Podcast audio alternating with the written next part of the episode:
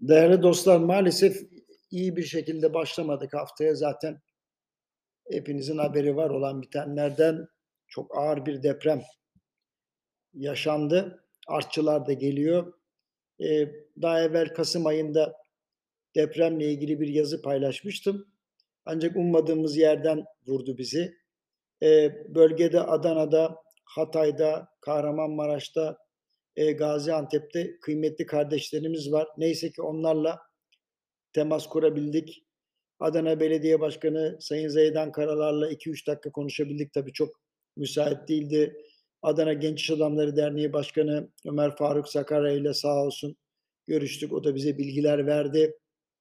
Kahramanmaraş'ta Hakan kardeşim var. Onu bulabildim.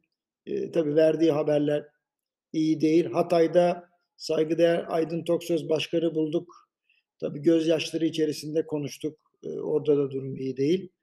Eee, ardından Gaziantep'te, eee, Sayın Mine Özmen'i ve Erhan Özmen'i bulduk. 2 kıymetli insan Gaziantep'in son derece önemli isimleri. Onlar da oldukça üzgünlerdi. Eee, anlaşılan, eee, bu işin boyutu epey büyük. O yüzden bugün müsaadenizle, hani, herhangi bir iktisadi, bir, yorumda bulunmak istemiyorum. İnanın içimden gelmiyor. Yani kabul buyurursanız. Ama ilginçtir.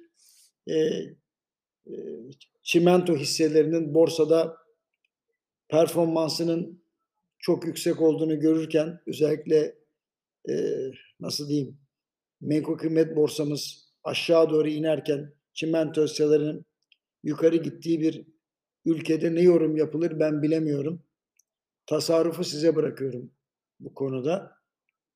Yarın görüşürüz. Efendim kolay gelsin.